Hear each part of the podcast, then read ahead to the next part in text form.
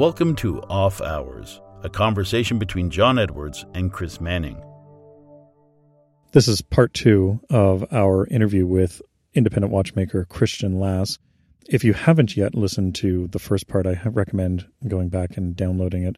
It's episode 72 of Off Hours, and uh, catch up with that before you get into this episode. If you're interested in following more of Christian's work, you can find him on Instagram at Christian underscore Lass. You can also find his watchmaking courses at learnwatchmaking.com. And you can find more about his independent watchmaking at christianlass.dk or christianlass.com. Now, with respect to CNC machining, was Vianney's workshop the, the first workshop where you were exposed to CNC machining for watchmaking, or were you exposed to it prior to that? Uh, prior was uh, manual machines. Uh, when I worked with Søren Andersen, it was uh, like uh, manual uh, milling machines. We had some pieces made outside, some supplier that makes pieces by CNC, but was very very limited. That was all all by by, by hand in his workshop or by like manual machines.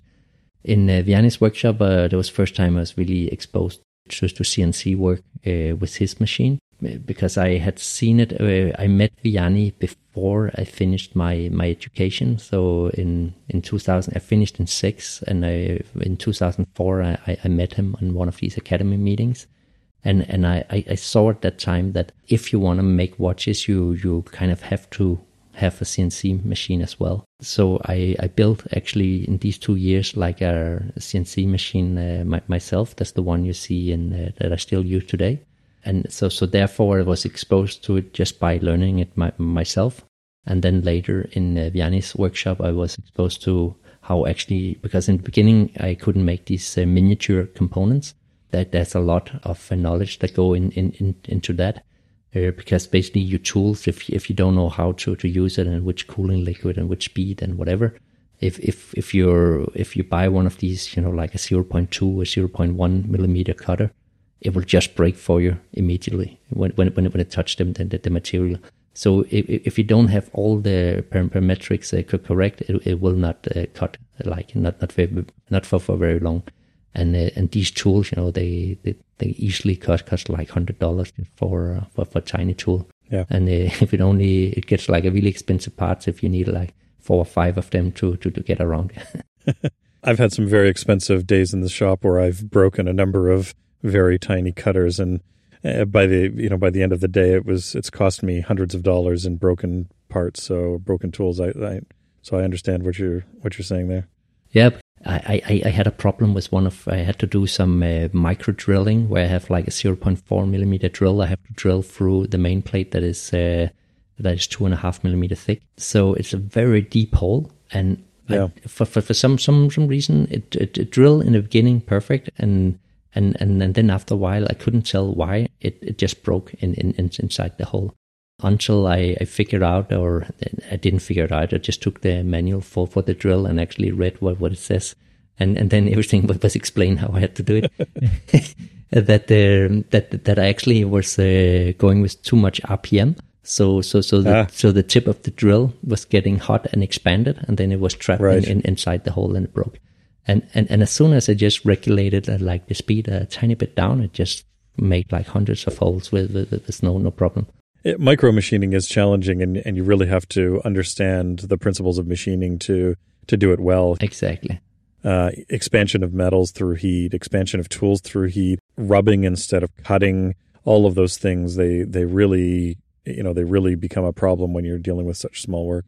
Exactly. It's, it's especially like the the rubbing versus cutting because in yeah. Uh, in the beginning you just think okay, you just have to have like as much RPM as it can take, and then like very very, very little feed rate, and then it just goes very slowly through the material, and you think oh that's that is uh, gonna do my cutter last forever because it doesn't have any chip load at all, but they actually do do the opposite that it get dull and and and and, and break, and it's kind of it feels really weird to cut the RPM by two two thirds. So instead of driving with yeah. sixty thousand, just do do do twenty thousand, and then put the feed rate to to the double and think, okay, that's gonna break as soon as it, it touches. But then it just cuts through like like like butter instead. Yeah, an area we've not been able to find much good information on in, in terms of feeds and speeds for watchmaking is for making those tiny threads. Mm. I make most threads by hand, so you can feel it. But if you want to automate that process, having your feeds and speeds dialed in right is really important, and which hole sizes to start with, and, and all of that too. Do you happen to know of any good resources for that sort of information?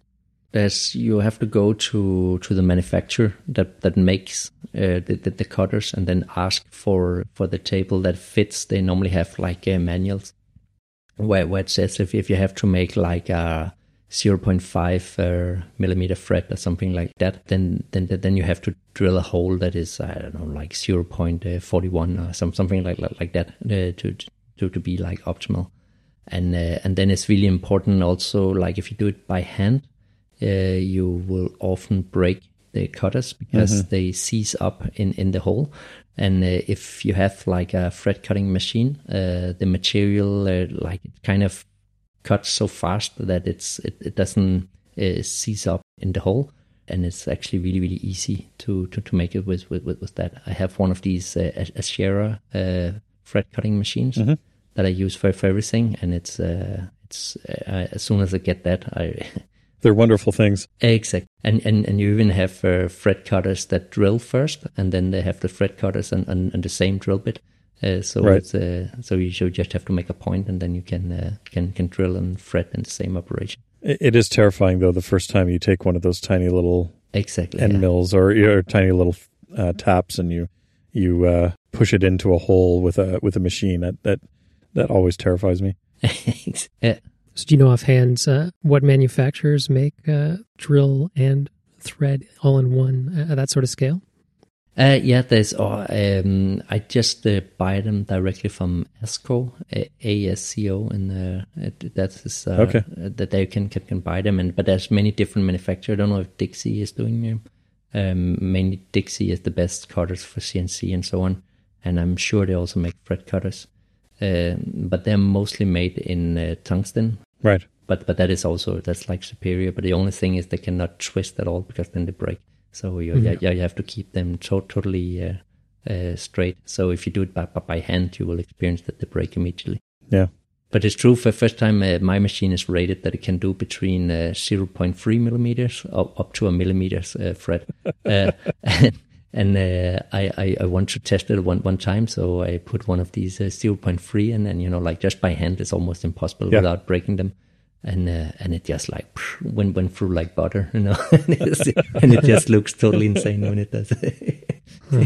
Yeah, uh, that's crazy. Yeah, because you, you you just look at this little uh, tab and it's like, okay, I'm gonna put it in. I know we're gonna waste, you know, like uh, thirty or forty dollars, like like in, uh, Yeah. in, in, in, in in half a second. But I'm gonna do, do the do the test, but then it just works like perfectly. The first silver case that I made, I uh, I broke a, a one millimeter tap in the case because silver is very gummy when you're Mhm. trying to thread it, and I, I broke a tap in the case, and the the amount of swearing in the shop that day because not only did you just break your expensive tap, you now have to figure out how to get the the broken tap out of your expensive case that you've just made. Mm. But you can, uh, what? How do you get it out? Was uh, acid or was uh, erosion or? Um, I was able to get most of it out through. Uh, I was able to get it, like, sort of grab it with, uh, Ah, with some pliers and get Yeah, most of yeah. it out. But uh, the the little bit that was left in there, I had to burn out with acid because there was no Yeah, other way of getting it. It was just too deep in. But yeah, it's it's it's still frustrating though. So. I, I went away for the day and I I was finished for the day. I didn't uh, I didn't keep working. Yeah, but but that, that that's like that in watchmaking. You probably also have the experience when Yeah. you when, when you can just feel in the morning this is gonna be a crappy day. I'm gonna do Yeah. it's gonna break something or something, and, and and then you start, and sure enough, you just break something, and you could just as well. Uh, After you've launched a couple of jewels across the workshop because you're you know you grip them too tight or whatever, it's Yeah. like okay, it's not a day for watchmaking. That's right. Yeah, the difference between a good day and a bad day for a watchmaker can be 0.05 millimeters. yeah, That's exactly. So it sounds like it was a bit of a, a trial by fire for you there in the, the early days in Vianney's workshop. Are there any tips or, or techniques or tricks you recall picking up in, in those early days as a, a beginner? I th- think the biggest trick I learned was to shut up and listen. And that was like after four years in, uh, in in in watchmaking school, you kind of think you're the king of the world, and and then you start in a place like like Vianney, and you're really you know like after the first week, I was. I, the it crossed my mind too to go back again, you know, because it was so hard, you know, like I've never experienced in anything like like like that before. Because as I said, you know, like in school, you you're in I think in most watchmaking schools in the world, you don't learn how to produce watches. You learn how to to Right. to, to repair them. To service them, yeah. Yeah, it's a service exactly. So you can take them apart and put them together without making too much of a mess, and it, that is a really. Uh, but but to to to to, to be able to, to do some of uh, these things, you know, like I think the first project I project I was in was uh, helping with the Cabestan uh, watch, uh, which was this cra- crazy watch with uh, fusée and a tourbillon and a digital readout. I don't know, but that that was such a crazy project. that was, uh, and uh, so so know that, that, that there was a lot of tricks. You know, like that, that is mo- most of it. You know, is just general machining. That is that is just like for micro uh, com- com- components. Also, it was a big surprise to me how much labor that goes into producing the the, the, the part. That's a that's a huge deal. You know, like when I was in Vianney's place at that time, I think it was like 15 employees, and we was doing uh, maybe uh, like I don't know how at these days maybe 30 to 50 watches or something. So it was uh, there was so much time just just like today. You know, like that's uh, just just just to to make a part. It takes so many different steps and operations. It's a never-ending story before you have uh, made made a made a piece. hmm Well, last year, you visited the watch case making museum in Les Monts Noirs. Uh, How did that visit impact your approach to case making or, or change your approach to case making? Yeah, um, I mean, I basically found like the the workshop that I have now. I found it in the same city in uh, Noirmont, uh, and it was uh, uh, it was an old workshop that's been closed down. And I found it because I spoke with some friends that said like, ah, maybe you talk with this guy, and I talk with him, and he said like, ah, yeah, I have an uncle in the mountain somewhere, and I came out to this place. And then I also heard that they had this uh, museum of uh, of case making. So, um, so, so being up there and make this uh, little podcast about like the, the museum, I, I knew most of the processes before because I've seen workshops like this and how, how, how they work.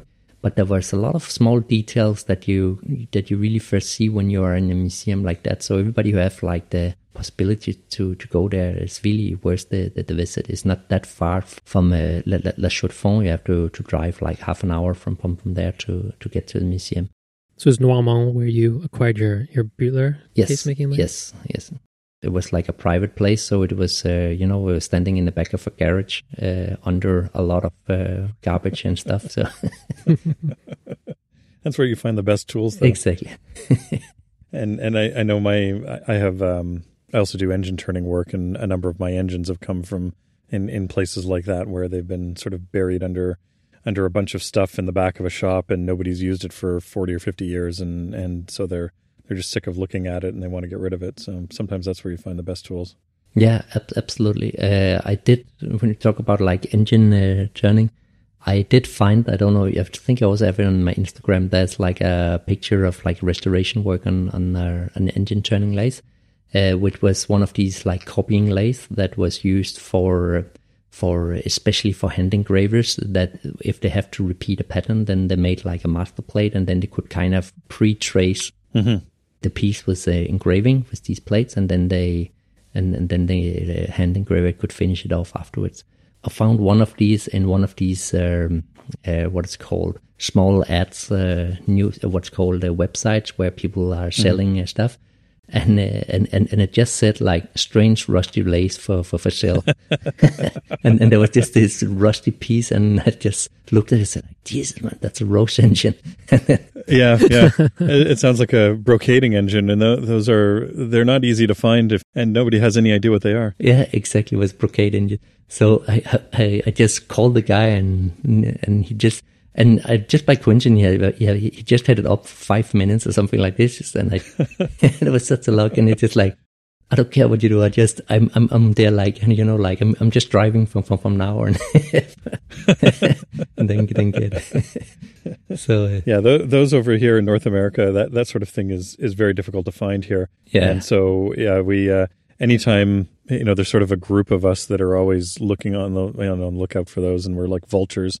And anytime that sort of thing comes available, it we pounce on it pretty quickly. yeah, yeah. it's, For, for, they're difficult to find. Yeah.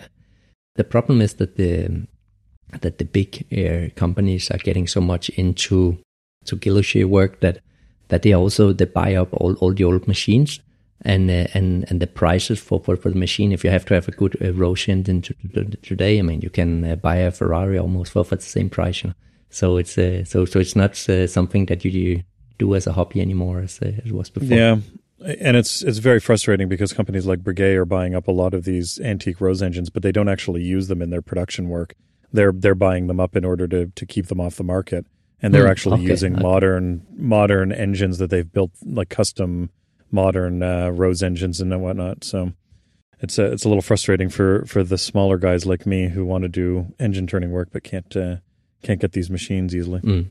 But I think uh, I don't know how precise they are. But Lindow is also doing some. Uh, I saw them, and I'm I'm, I'm quite yeah. Uh, impressed about the work he's doing when I'm following him on in Instagram. Yeah, David Lindow's engines. I've uh, I, have worked with him a bunch of times. He he only lives a four hour drive away, ah, okay. so I, yeah, I've, yeah. I've been down to visit him a number of times. I bought a uh, Field Rose engine off of him a number of years ago, and it's a very similar size to the to the engines that he builds. Yeah, and a lot of the lower end ones that he makes are geared out specifically to do ornamental turning in wood, so ah, okay. live tool yeah. cutting in yeah, wood. Yeah. Uh, but he does also make ones that are are specific for doing uh, guilloche work in metal, mm-hmm. and those they're quite nice. And if uh, you know if, if there's somebody out there looking for a, a rose engine to to work with, and you don't want to go through the hassle of trying to find a, an antique one and then restore it and everything, I, I can highly recommend getting one of David's uh, engines. They're they're very excellent. Mm, okay. During your time at Patek and and now too, performing restoration work as an independent watchmaker, you've had the opportunity to work on a number of minute repeaters. So, what are some of the, the characteristics that you particularly like or dislike uh, about the approach that certain makers have taken when crafting a minute repeater over the centuries? And if you were to design your, your own minute repeater, what are some of the technical choices you think you would make? Uh, yeah, that's a good question because the repeaters they haven't really changed that much o- over the time. Uh, first, of of course, there was like the really really old ones made by Quare, uh, and that is was using this like Stockton system. When you will shift from the quarters, from hours to quarters, and so on, then the then the levers will lift up and down, and then it will change the the, the, the racks like like like that. Hmm. The the Coultre one they, uh, they they they have like a much more like clever system where where one rack get activated after an, an, another. I, I mean the the, the Coultre uh, the later ones of of those ones they in, in my opinion, it doesn't get much better than, than than that. I mean, that works like extremely well. The only only problem with minute repeater is that you have so many individual parts that have to function together and absolutely everything have to be like in a super precision and super well regulated otherwise it doesn't work. And uh, and and and that's what also makes like the minute repeater both in the past and also now like extremely expensive because there's so much manual labor in it in in order to to make it work. It's it's not like you can just machine the parts uh, and then put it in and then it will work. It, it doesn't work like like like that. So when when you're working with the uh, with the repeaters, you get the parts like as raw parts, and uh, and then you have to uh, file and polish all the different function, all the uh, points where the where there's friction in between to to, to make it work, and uh, and and that is like a really like a big uh, like like a big part of of making the, the, the repeaters. And, and, and, and also restoring them. I mean, some sometimes I've, I have restored repeaters where the minute rack, for example, was, was missing, and and to hmm.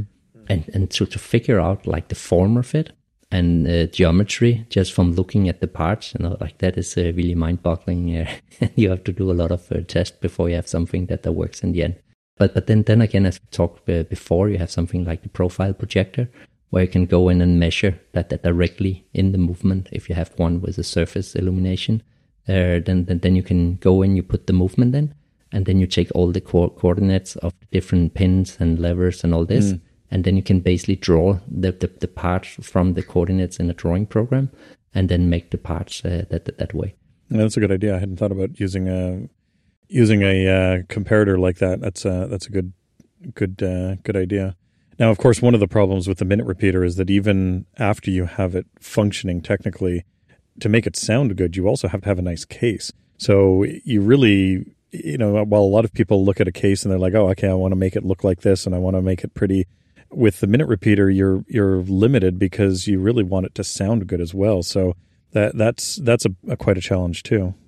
Yeah, absolutely, and um, and especially in the the old cases, uh, one of the things that make them sound really good is that the the gold is like uh, com- com- compressed and uh, and they mm. make like a like a band of uh, gold that is like and and then when they turn it out it's like compressed so it's super hard and then it's like right. super thin afterwards so so the sound it gets just like the, the case I always compare it a little bit like uh, with with a, with an instrument if you take like a violin for example then then then the strings is the movement but the sound comes from from the case it's just like the body of the violin that really mm-hmm. Produce the sound afterwards so the case is extremely important and uh, another thing that's extremely important is that um, that the movement, like the tighter fit you have bit between the movement and the case, the better the sound get distributed from the movement to the case. Right. And that is one of the things. So when you work on uh, repeater watches, especially like the the old ones, it's sometimes it's almost impossible to put the movement out because it's really pressure fit in, in inside. Mm.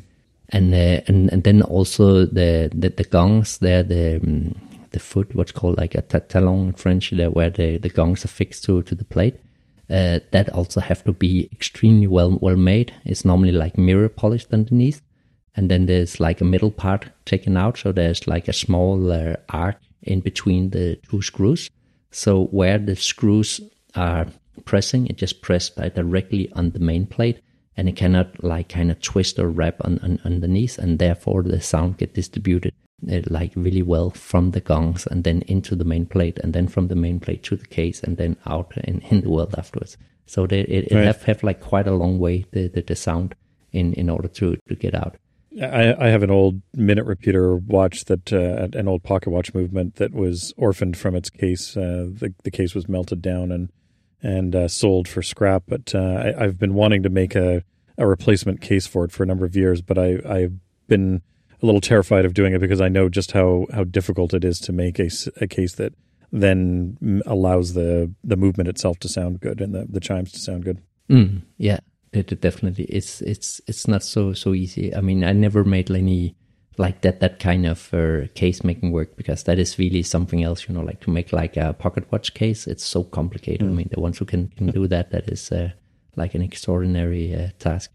Uh, but but but another thing I've been uh, working a lot with is making uh, like like the gongs uh, to to make those those ones sound nice, and that that is also like a like a huge job. Uh, so uh, when when you make the gongs, you basically have first the foot where they are soldered in into, and then you have like a piano wire that you use for for, for making the gong itself. but when you have made them and and they're not tuned, they will not really produce any kind of now uh, any kind of pleasant sound. They will basically just like like uh, pink pink pink. They will not saying any like nice big sound out of it. So uh, afterwards, there's a lot of different points that you have to to adjust in, in order to open up the sound first of it, and uh, and then uh, second of all to to tune it so it gets into to, to the right uh, note and, and and all this. So th- there's like a, quite an art and a science to to do that, and that is what really sets apart like the like the sound of the different uh, re- repeaters. That is like like like the gongs itself, and also the way they're like heat treated. I mean, I only make like the like for the vintage uh, pocket watches. The one who, who taught me who like to to to do that. There was like, for, for example, you to harden them, they have to be hardened in uh, salt water uh, because, because normal water will not make them hard enough. So uh, there's like a, a, salt water where it's like a, what you call like a complete saturation. I don't know what's called in English. Super saturated solution. Yeah, you put as much salt that you can in, into you cannot uh, dissolve anymore. Then, then afterwards you harden them in a special little uh, jack that holds the spring in place. Otherwise, the gong will bend and wrap around. And when, when you have done that, then afterwards it becomes so hard. I mean, you barely have to look at them. Then then then the break. I don't know. Like it's really really extremely hard. So so you have you have to temper them up afterwards, and and, and there you can use like uh, different uh, mediums to to do it. Either like um, just like you do with normal parts. You do with uh, if you're tempering a, a, pinion or something, you can do it in Vaseline oil, where you where you like heat it until it uh, burst in, in, into flames. But if you really want to do like the, the, the, the original version for, for doing the, the repeaters, you use like the um, like the fat of uh, of uh, sheep's that you make like a little pot full of this fat, and then you heat it up until it melts, and uh, then then you basically boil it in, in this until it burns, also burst into flames, and it smells uh, awful when you do it. It's like you, you you have this kind of uh, sheep uh, furry yeah, thing yeah. that just uh, smells awful. So your workshop will smell like this for a week after, but you have like a nice uh, sounding gong. Yeah. Nice.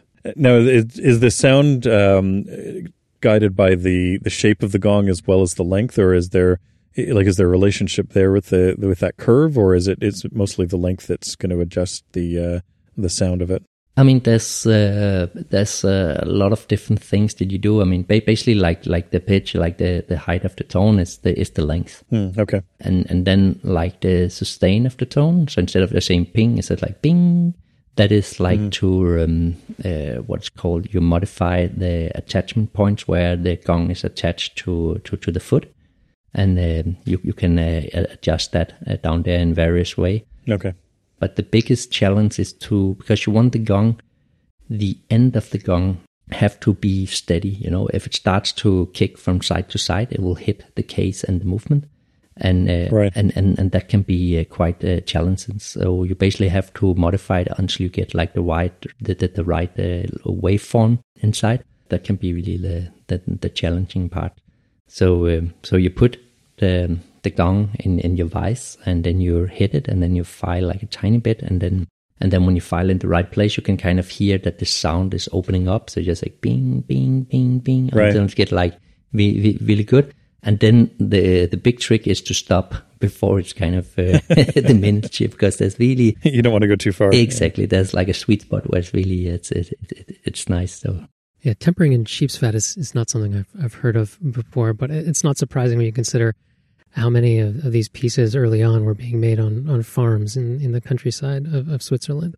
A, a similar thing I have heard, though, for minute repeaters from an, an older watchmaker is that they used to harden the gongs in horse urine, which makes sense because horse urine would be quite heavily salinated. Yeah. Yeah. But I like the, the sheep's fat. It, it stank when you did it. Not pleasant. Um, um, I mean, I, I, also heard that story, but uh, I, I also heard that it worked just as well with salt water. So for, for, for me, it was. Let's stick with the salt water. Yeah, it, it, was kind of easier to get a hold of the sheep's fat than horse urine. So. yeah, John, if we're, if we're going to experiment with this with horse urine, we're doing it at your shop. Yeah. If we're going to use salt water, we'll do it at mine. Yeah. Do you have any thoughts on, on governors for minute repeaters? Yeah, I, I, mean, I mostly worked on the older type of uh, governor where you have like this tiny ratchet, like a small escapement. Uh, that's the mm. one you can recognize, can make this uh, buzzing sound because I mostly make like the vintage uh, re- repeaters. I also make, of course, some with uh, with the governor inside. Um, of course, like the governor is like a like a better system because you don't have this button uh, like buzzing sound, which can be quite annoying in in, in the old ones other than that, that there's not such a big uh, difference between the two. It's, it's, it's just like a, a, regulator that, that regulates the speed, where one is uh, pretty noisy and the other one is uh, silent. So you've been investing a lot of time over the past number of months crafting a bespoke timepiece for Peter Christensen based on a, a vintage Girard-Perregaux caliber. And I, I noted in an early render that there was no pin regulator on the, the balance cock. But in a more recent image of the balance cock in the metal that you posted, which is beautifully executed, by the way, uh, I see that you've retained the a shields pin regulator on the the balance bridge there. Given that the the balance wheel from that caliber is already equipped with balance screws, have you considered implementing a, a free sprung balance in, in this caliber? Yes and and no because uh, both of them have like uh, both the free sprung and and the one with the regulator both have like uh, pros and cons. Uh, i think like the one with the with the regulator was used for like a reason. Uh, first of all because it's uh, easier to adjust like the vertical position when you have like a regulator. When when you have a free sprung it's pretty difficult to do anything to the vertical positions. Uh, where with with the with the regulator, there you can regulate like like the distance between the um, the regulating pins, and uh, where the, the the hairspring is lying in in the the, the regulator. Uh, so um, from a technical point point of view, I really like like like the like regulator system. Uh, the thing with the free sprung is that it looks uh, amazing because it's really like uh, free, uh, like, like like like that. But we are not like hundred percent uh, determined that if you make like one or the other one yet. I mean, the picture I posted is from one of the first prototypes where we where we have to um, just make it run and then see how it keeps time and, and, and, and all this. So you're using the balance uh, out of the existing yes, movement. Exactly. Okay. For for the first one you use there, we use the balance out of the uh, existing movement. Then we make uh, a different type of uh, regulator for the balance itself. I haven't posted mm-hmm. anything on it yet uh, because I want to be finished with the first before it's kind of uh, kind of a new system. Right. So I haven't really posted anything about it yet. Now you had talked about, I think in in your interview with Oster Watches, you had talked about that you may do more than one of these. This isn't just going to be a one-off. Are you are you planning on using existing movements for those as well, or are you planning on building these entirely from scratch? It depends. I mean, I, I can do both, but for making them into some kind of reasonable price, because in the end, it's also like a matter of price point. Uh, mm-hmm. uh, because if I have to make uh, like every uh, component uh, here mm. in, in, in, the workshop, uh, then in the end, it's going to be like a really, really expensive watch. Yeah. So um, my philosophy of this is of what I do now is to take uh, like really, really high quality components and then build it took together and then make up a product that is like, let's say, like the sum of its part. Right. Just to, to give an idea, you know, like to, to, to make one wheel a pinion and one wheel is like two two days of work plus decoration. So it's easily, I mean, it's close to a week of work just to make sure. make make one one wheel. And if, if you have to do that on a consistent basis, then it's like, or if I have to make like a series of watches, then we'll, then just to make 10 watches, you know, that will take, that will take years to do. Yeah. So from, from that point, I think it doesn't really make much sense for, for that type of timepiece that I'm, I'm, I'm, I'm doing here. I mean, if, if somebody wants it and, and want to pay the price for it, of course, I'm happy to do it. no, no, no, no question about it. Yeah, it's it's always challenging finding somebody who can who's willing to pay for that. So are you you're just making the uh, you're going to make new plates and, and bridges and cocks and whatnot for it, and yeah, exactly, and make them to your design and, and decoration and whatnot. Exactly. So so so so to make uh, like a main main plate. First first of all, uh, what what I do uh, that I think is different to many others is that instead of just changing the free bridges on, on, on top and make the aesthetics different.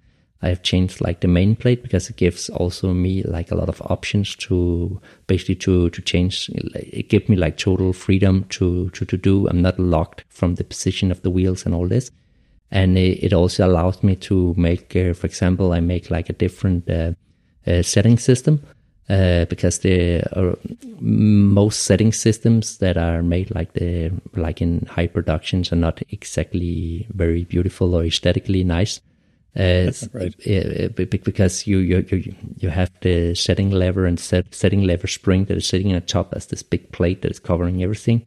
It's it's not very very nice. So so I, I have designed like like another system that is uh, in, inspired by some of the the work I have seen on older uh, Patek uh, pocket watches and Vacheron uh, models, and then we have in, incorporated that in, into that. Some people might say, okay, it doesn't really matter because it's under the dial; nobody would ever see it. But I know it's there, and the yeah. know it's there, and that's kind of what what counts to me. And and future watchmakers will know that it's there as well. Yeah, ab- absolutely.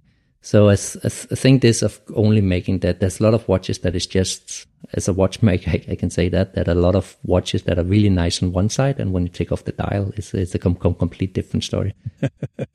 so in those setting works, is there a sort of a, Geneva seal sort of approach to it where there's no wire springs? Everything is all the springs themselves are actually made from from steel stock and not from drawn wire. Yeah, ab- absolutely. I don't like wire mm-hmm. springs. Mm-hmm. That is kind of a sign of high production and and mm, yeah. like cheap work normally it's like uh, you you can see it. Um, for for example, the first uh, Valjoux chronograph, the 23 and the 72 is the same movement there, just with an hour counter. But the first model, the Series One, have like these really beautiful springs. And then as soon as they realized that that was like a lot of work, then they changed it for for for, for these kind of uh, punched out like metal springs that are just like a plate that is bended in different forms. This is the approach that you see on many uh, watches because it's really it takes a lot of time to, to, to make these uh, springs because first they, they, they have to be cut out and then afterwards they have to be adjusted in, in thickness and hardened and tempered and, and, and, and what have you. Where just with a wire spring, you just cut a piece of wire and bend it and then you're finished. That's another approach. Of course, for for for cheaper watches, it makes total sense. You know, like this, it doesn't make sense to to, to make these kind of expensive uh, springs. But uh, for, for for the high end pieces, is is definitely make is, is springs, and it's also something that the collectors is uh, more and more uh, aware that there is these kind of differences. But that's where we have an advantage making smaller runs of watches that we can make a decision to to make better quality parts in certain cases, which are just impractical if you need to make a hundred thousand of them or half a million of them or whatever.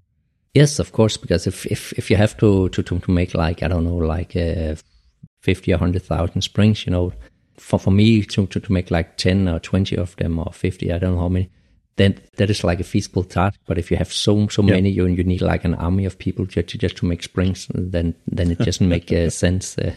Yeah, Valjoux and then and ETA kind of pushed the limits and, and, boundaries of what you can do with just a flat bent piece of, of metal that's just stamped out and, and made in, in that manner over the last few episodes, John and I have been talking a lot about your watchmaking masterclass because it's something that I, I've been following along. And and I have to say thank you first off for making that course. It's uh it's nice to see somebody actually doing the work. It's a lot of tasks that I know how to do because I've I've been a machinist, but it's nice seeing somebody doing them specifically in regards to watchmaking and, and making new plates. So thank you for for putting that out. But I, I, have to ask, that was a couple of years ago when you released that, and you were sort of alluding to the fact that there was going to be a, a follow up course. Have you uh, have you been working on that follow up course, or do you do you think you're going to be releasing that? I know. I mean, when when I made it, I, I had like a lot of time, and now uh, time have become like a, little bit more a limited resource. I have like a dream about making a, a, a course, and uh, but just to give you an idea, like the masterclass course took like three months to make uh, yeah. to, to film, edit, and, and, and all this. So uh, so it's like a huge task to to make these courses, and um, yeah. the, I can see the market for this kind of course is very limited. Sure, so like very few of them compared to the other courses I have. Uh, so in that regard, it's kind of for for me it's basically taking three months off unpaid to to to, to make like the like the next course. So that is like the main issue of uh, of, of of doing it. Uh, what what I have done is like I, I had some uh, some classes in in my workshop where I taught the techniques where people come uh, to, to, to my workshop um, in in first in, in, in Switzerland and then also here in in, in Denmark. Uh, and, and and that is kind of uh, maybe like for me like a better way to, to do it uh, where where I can where people can can can travel here that, that they learn the techniques and uh, and we have a good time with with with, that. Yeah, yeah, I, I can appreciate. I, have been doing a lot of video work lately and trying to trying to publish some some videos myself, and I I can appreciate just how much time and effort it, it adds to to doing anything like that, and and then trying to create a a cohesive course is is challenging. So I, I I understand the the challenges of it. I do hope that you do it at some point. I know I've had a I've had a bunch of follow up from other people who've who've listened to a few of our episodes on you know where we've discussed it, and a number of people have said that they they're really hoping that there there is one out there. So I, I do know that there are fans out there who will uh, who will enjoy it one day if you uh, if you get around to doing it. No, but but but but it's definitely something that is uh, on on my list to do. But uh, at the moment, I'm uh, fully charged with. Uh, first of all, I didn't think we didn't touch about that, but we did like the restoration of this like uh, Jens Olsen clock that's been taking like a ton of time here the last year. I was I was, was going to going to mention that. Yeah, we don't want to find another tangent. Yeah, yeah. So uh, that, that that was that was like a huge job, and then the the next thing was just like to to settle here, like to move a whole whole workshop or building a workshop, uh, building not building a house, but you know, like setting in like a new environment and uh, building mm. a or like like like a new or how do you say like uh, getting new clients and, and, and, and all this. Yeah. So it have been like an enormous uh, uh, an enormous task uh, to do. Well, how long have you been back in Denmark then? I Uh, now now we moved back in, in Denmark in um, in July 2018. Uh, so Okay. it's like two two years now. yeah. It, it is a lot of work setting up a new shop. I've been trying to do that myself, and it's it's very time consuming getting a new studio up and running.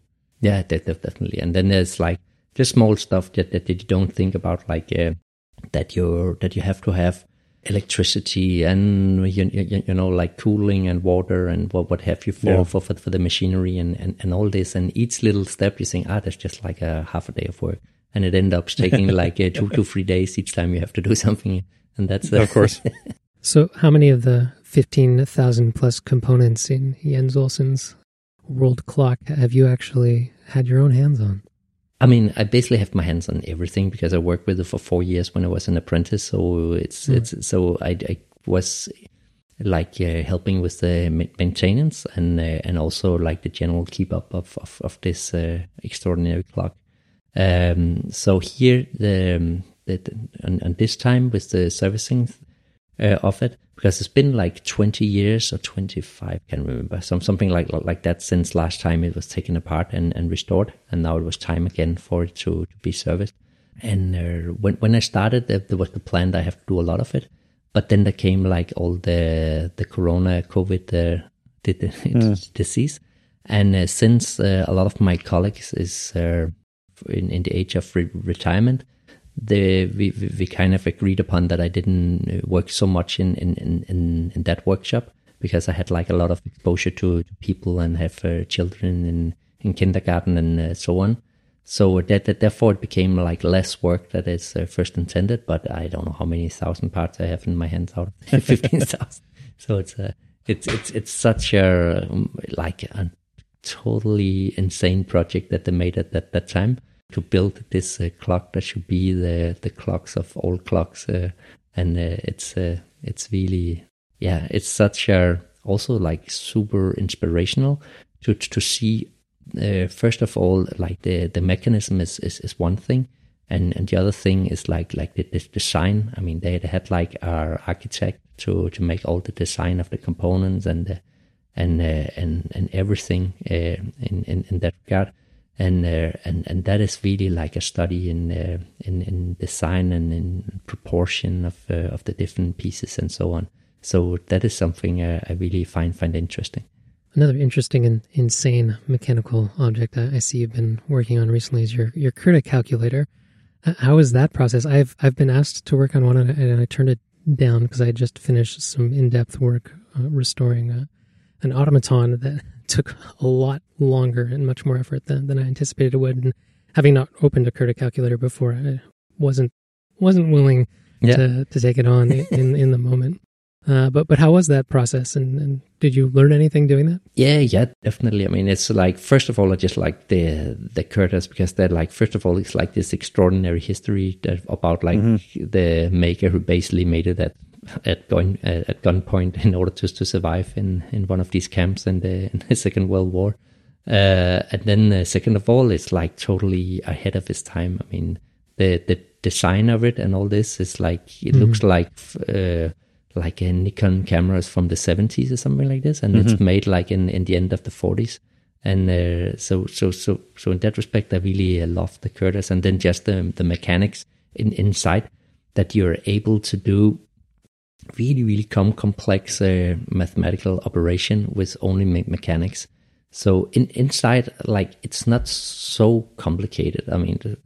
That's also, I mean, I worked a lot with complicated watches, so it might sound not, maybe not the right one to, to ask, but it's uh, it's it's basically a repetition of the same mechanism. Uh, each number ha- have like one mechanism, and it's repeated for each uh, number, and, uh, Right. and and and then then you have like a pinwheel in the middle uh, that then turns around, and then depending on how each mechanism is standing, you can make the calculations. So I must say, it's really uh, well built and it's really uh, fairly easy to, to, to service.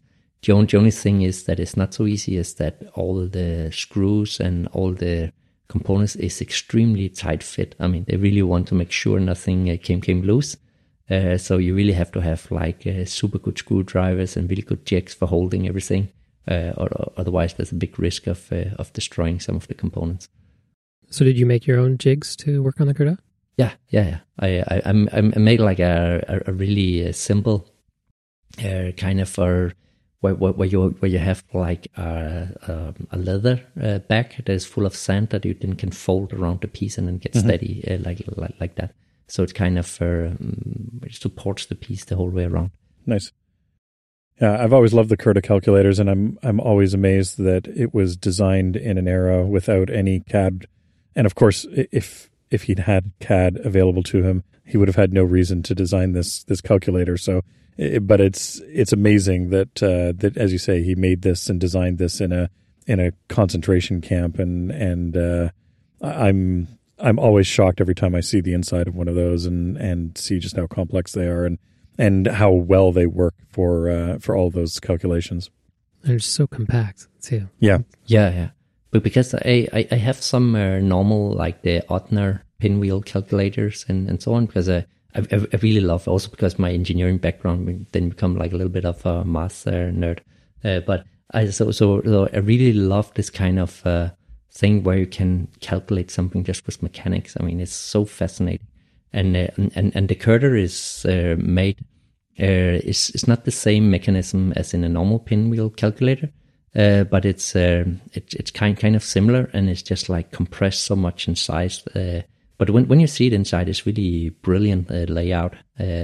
That that instead of everything being aligned, then you put everything in a circle, and thereby you can also eliminate a, a lot of the parts that you will otherwise have to have, uh, because you only need like one one. Before you had like one drum per per cipher, and uh, now you can have like one drum for all the ciphers because uh, the ciphers is lying around like one one drum. I don't know if it makes sense, but it's. Mm-hmm that that, that that's a really uh, an ingenious idea.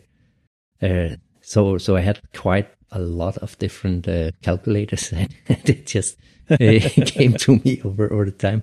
And one of the most crazy ones, it's like as maybe it's gonna make like a film about it just to show how insane it is. I have like one of these. Uh, it's like a Swedish one. It's a Facit. It's called like the ESA dash uh, zero or dash one. I can remember but it's an electromechanical calculator and it can do uh, multiplication and division like automatically and uh, it's just pure madness when when when this machine is running but you can probably look it up on YouTube or I'm gonna make a little film about it and then you can can see it on my feed. Yeah, in terms of the, the modern aesthetics of the Curta calculator, that, typeface that they used on the, the Curtas to me seems like it's right out of a, a science fiction film.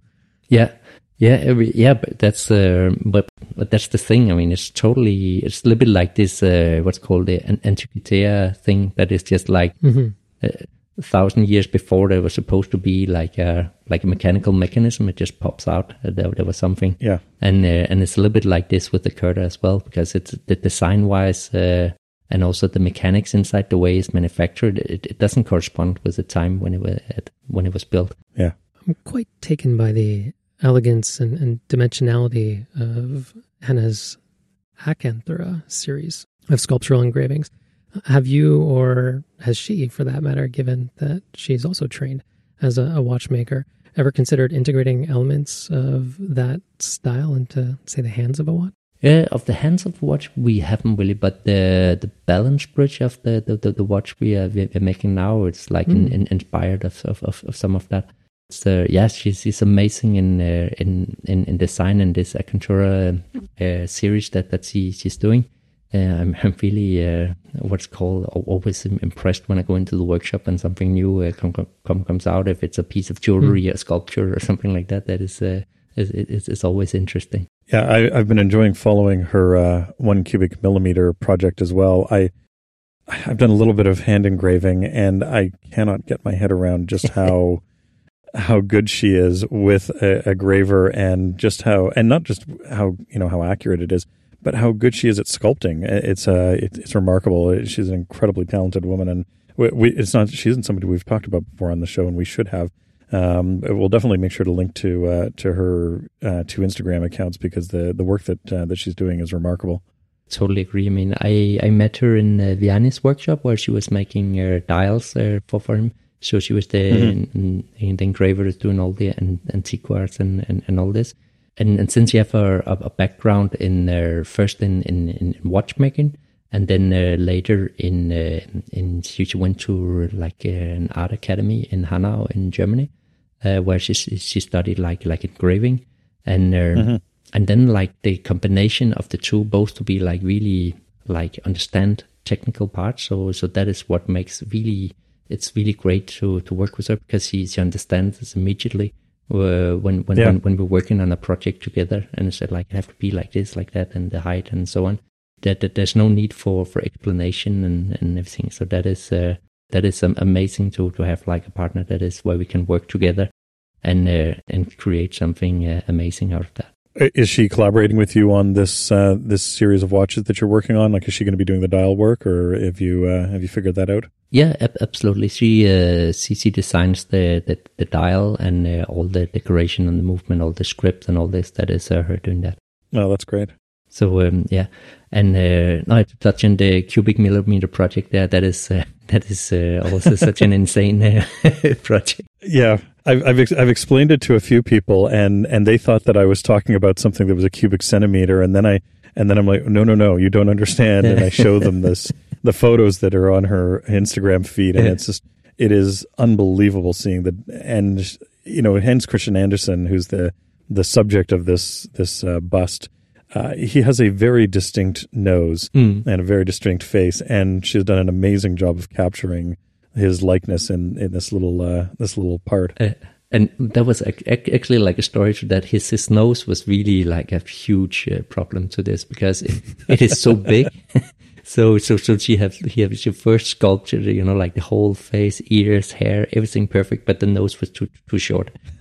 and then the only way to make it longer is to take off more material. So basically remove his whole face, everything, and like oh, no. like deeper. And we did that like like three times on, until it was big and uh, long enough. That's remarkable. And uh, we, we we had like a, um, a producer from some TV stuff that was visiting us the other day, and she looked on, at it on microscope and and we, we, we were telling about it and it's like yeah now you have to, to look there's this small pin under the microscope and there's like hans christian andersen. And and then uh, when, when when she looked through the microscope she, she just jumped back from the microscope like totally surprised like that there actually was uh, his face underneath there. So that was uh, really, really fun. Yeah.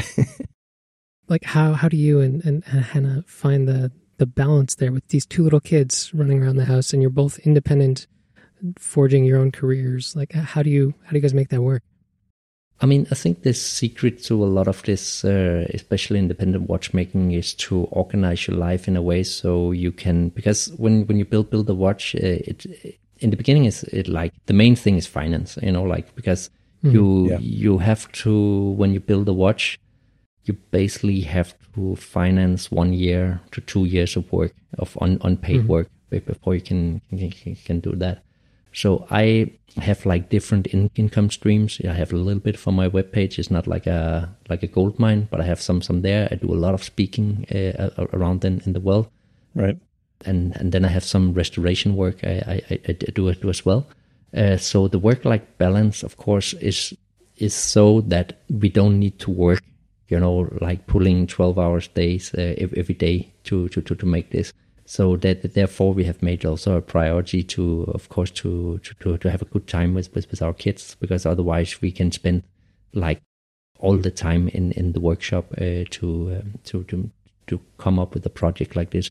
That's also why it takes longer yeah. than it otherwise would. Of course, I've also chosen to start it up and show actually like from beginning uh, some some of the parts. Even also, I'm kind of further ahead than what you see on on, on Instagram because I, I I I kind of want to keep it uh, a, a, a, little bit that I can develop things instead of just showing all the different steps in in the developing. I I kind of just want to make like the main touchdown like uh, along along the way because just I made like five prototypes so far of, of this hmm, watch. Mm, nice. Uh, in, in in order to, to to have it made, you know, before you you, you have like a function uh, main main plate. That was like the biggest issue. Uh, to, mm-hmm. to, to, to make something that, that, that works there, you know, like just when, when you see it, it seems like pretty simple. Uh, there's just like a couple of cutouts on, on each side, but but the amount of work that that goes in, in, in into that. It was so complicated. And uh, then you realize in your drawing that that that jewel is like I don't know, like a couple of hundreds to to one side or the other, and then it starts to stand and uh, and, uh, and and and what's called wobble, and you can see it on mm-hmm. afterwards on the on your line and in the Vibograph that, that that you can that is that is not running uh, correctly, and uh, all, all, all these kind of small things that is uh, that is something that that really takes a lot of effort. Well, thank you very much. It's been a, a pleasure speaking with you, Christian. Yeah, absolutely. It's been a pleasure, and and again, thank you very much for what you've shared. It's been it's been challenging sometimes finding good information on how to do some of the work that we do, and and uh, it's appreciated that you're sharing some of your knowledge and getting it out there. As uh, we've we've mentioned before, Philippe Dufour, one of his uh, sayings that I really like is that graveyards are full of secrets, and it's it's nice to see somebody who's in his prime sharing some of what he knows, so that uh, it doesn't it doesn't get uh, lost yeah, thank thank you because that is one that's something that is really on my mind. I mean, that is when when when I had to learn this, it was so hard to get in information. It was first yeah. when I I met like uh, Vianney and especially the Dufour. I, I don't I cannot say that is uh, know him that that that well, but if I took some uh, at, at, that time, we were a couple of uh, people going on in, in his workshop and uh, and learning like uh, uh, Geneva stripes and um, and, uh, and and doing like uh, beveling and, and, and, and all this and, and he was so kind to, to, to share this kind of knowledge uh, with, mm. with, with, with, us that it kind of inspired me as, as well you know there's always something that kept in my back of my mind that, that there's no need to hide all these uh, all these kind kind of skills there was also the Dufour who told me one one time because I, I kind of said like ah but you have to uh, uh, you know, like share some of your secrets. Then he just looked at me and said, that, that, that, that there is no secrets. They're just hard work. Know? Like just everything is described in the books. You can, you can just read it, you know, like, and, and, and afterwards, you know, like now I, I, I work so, so long uh, with, with, this, with this kind of job. And, and I, when I,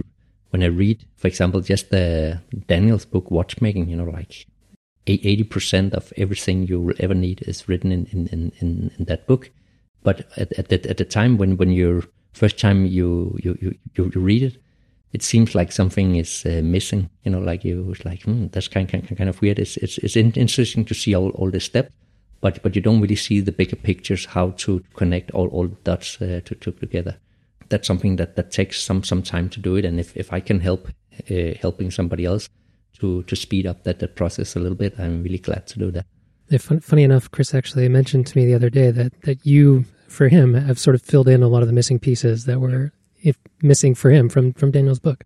So uh, you are certainly living out exactly what you're endeavoring to.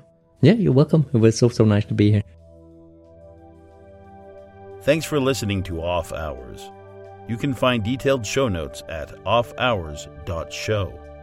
If you'd like to keep up to date with the show, follow us on Twitter at Off Hours. John can be found on Twitter at Under the Loop and Chris can be found on Twitter and Instagram at silver underscore hand.